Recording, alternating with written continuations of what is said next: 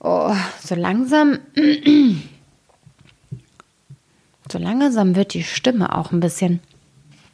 Na gut, ich versuche Aschenputtel, Geschichte 21. Oh Gott, oh Gott. Einem reichen Mann, dem wurde seine Frau krank. Und als sie fühlte, dass ihr Ende herankam, rief sie ihr einziges Töchterlein zu sich ans Bett und sprach Liebes Kind, bleib fromm und gut, dann wird dir der liebe Gott immer beistehen, und ich will vom Himmel auf dich herabblicken und will um dich sein. Darauf tat sie die Augen zu und starb. Das Mädchen ging jeden Tag hinaus zum Grab der Mutter und weinte und blieb fromm und gut.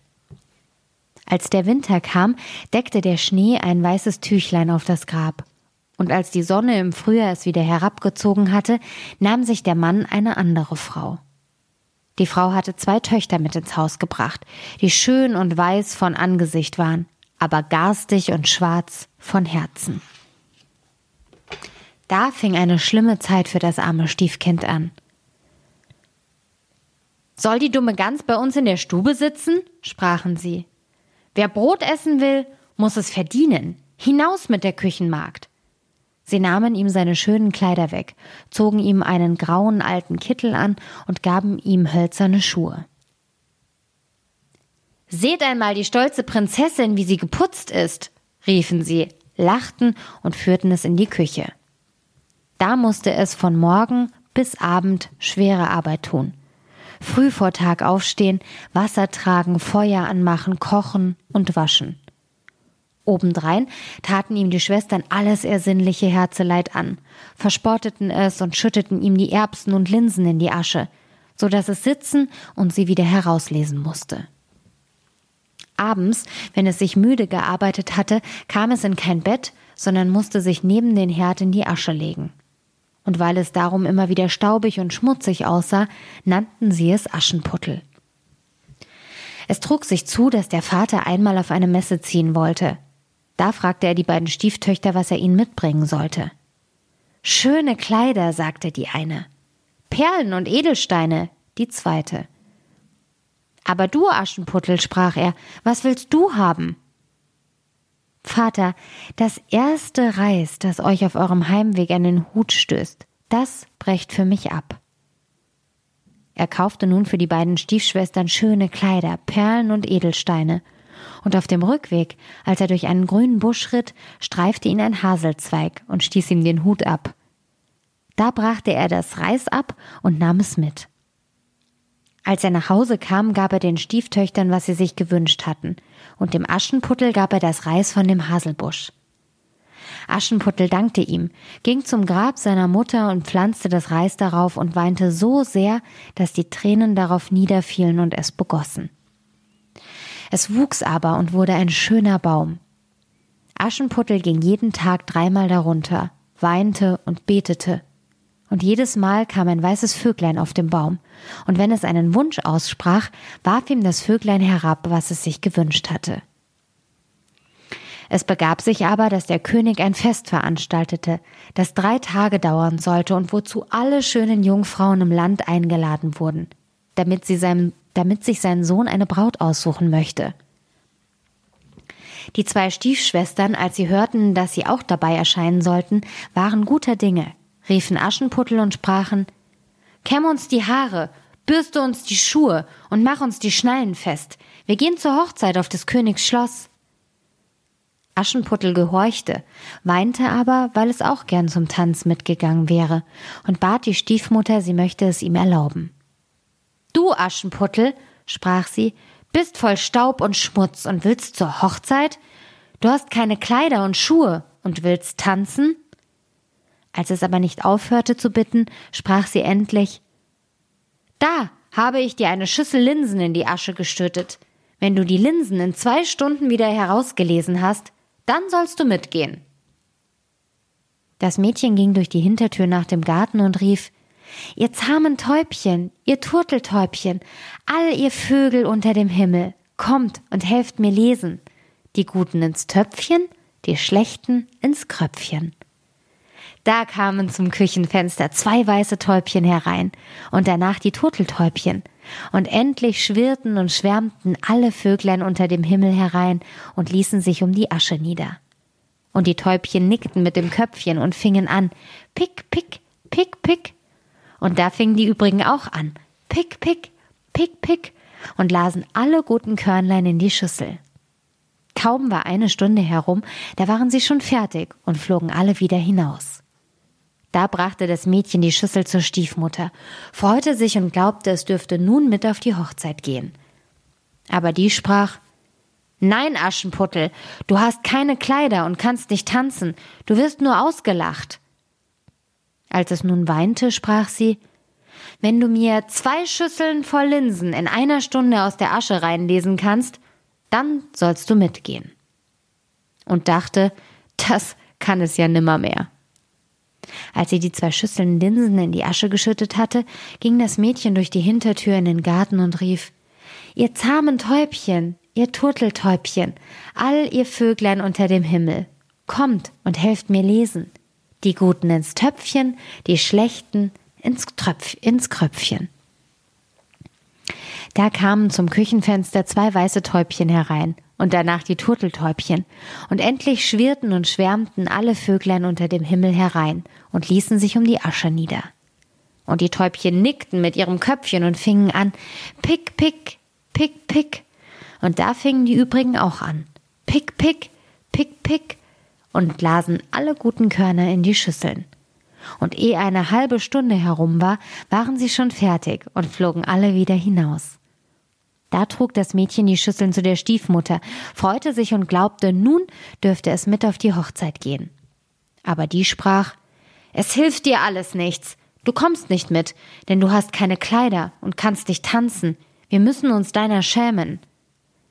Darauf kehrte sie ihm den Rücken zu und eilte mit ihren zwei stolzen Töchtern fort. Als nun niemand mehr daheim war, ging Aschenputtel zum Grab seiner Mutter unter den Haselbaum und rief Bäumchen, rüttel dich und schüttel dich, wirf Gold und Silber über mich. Da warf ihm der Vogel ein goldenes und silbernes Kleid herunter und mit Seide und Silber ausgeschickte Pantoffeln. In aller Eile zog es das Kleid an und ging zur Hochzeit. Seine Schwestern aber und die Stiefmutter erkannten es nicht und meinten, es müsse eine fremde Königstochter sein. So schön sah es in dem goldenen Kleid aus. An Aschenputtel dachten sie gar nicht und glaubten, es säße daheim im Schmutz und suchte die Linsen aus der Asche. Der Königssohn kam ihm entgegen, nahm es bei der Hand und tanzte mit ihm. Er wollte auch mit sonst niemandem tanzen, also ließ er ihm die Hand nicht los, und wenn ein anderer kam, es aufzufordern, dann sprach er, das ist meine Tänzerin. Es tanzte, bis es Abend war, da wollte es nach Hause gehen. Der Königssohn aber sprach, ich gehe mit und begleite dich, denn er wollte sehen, woher das schöne Mädchen kam. Sie entwischte ihm aber und sprang in, in das Taubenhaus. Nun wartete der Königssohn, bis der Vater kam und sagte ihm, das fremde Mädchen wäre in das Taubenhaus gesprungen. Der Alte dachte, sollte es Aschenputtel sein, und sie mussten ihm Axt und Hacke bringen, damit er das Taubenhaus in zwei schlagen konnte. Aber es war niemand darin. Und als sie ins Haus kamen, lag Aschenputtel in seinen schmutzigen Kleidern in der Asche und ein trübes Öllämpchen brannte im Schornstein. Denn Aschenputtel war geschwind aus dem Taubenhaus hinten herabgesprungen und war zu dem Haselbäumchen gelaufen. Da hatte es die schönen Kleider ausgezogen und aufs Grab gelegt, und der Vogel hatte sie wieder weggenommen. Und dann hatte es sich in seinem grauen Kittelchen in die Küche zur Asche gesetzt.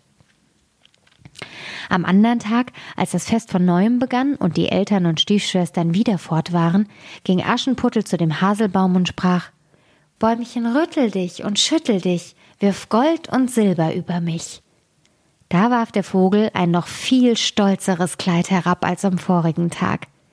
Und als es mit diesem Kleid auf der Hochzeit erschien, staunten alle über seine Schönheit. Der Königssohn aber hatte gewartet, bis es kam, nahm es gleich bei der Hand und tanzte nur mit ihm. Wenn die anderen kamen und es aufforderten, sprach er, das ist meine Tänzerin. Als es nun Abend war, wollte es fort, und der Königssohn ging ihm nach und wollte sehen, in welches Haus es ging.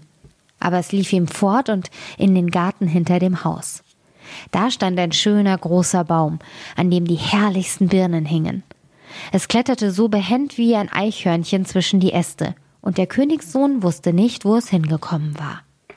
Er wartete aber, bis der Vater kam und sprach zu ihm Das fremde Mädchen ist mir entwischt, und ich glaube, es ist auf den Birnbaum gesprungen. Der Vater dachte, sollte es Aschenputtel sein? ließ sich die Axt holen und hieb den Baum um. Aber es war niemand darauf. Und als sie in die Küche kamen, lag Aschenputtel da in der Asche, wie sonst auch. Denn es war auf der anderen Seite des Baums herabgesprungen, hatte den Vogel auf dem Haselbäumchen die schönen Kleider wiedergebracht und sein graues Kittelchen angezogen. Am dritten Tag, als die Eltern und Schwestern fort waren, ging Aschenputtel wieder zum Grab seiner Mutter und sprach zu dem Bäumchen Bäumchen, rüttel dich und schüttel dich, wirf Gold und Silber über mich. Nun warf ihm der Vogel ein Kleid herab, das war so prächtig und glänzend, wie es noch keins gehabt hatte, und die Pantoffeln waren ganz golden. Als es in dem Kleid zu der Hochzeit kam, wussten sie alle nicht, was sie vor Verwunderung sagen sollten. Der Königssohn tanzte ganz allein mit ihm, und wenn es einer aufforderte, sprach er Das ist meine Tänzerin. Als es nun Abend war, wollte Aschenputtel fort, und der Königssohn wollte es begleiten, aber es lief so geschwind davon, dass er nicht folgen konnte. Der Königssohn hatte aber eine List gebraucht und hatte die ganze Treppe mit Pech bestreichen lassen. Da war, als es hinabsprang, der linke Pantoffel des Mädchens hängen geblieben. Der Königssohn hob ihn auf, und er war klein und zierlich und ganz golden.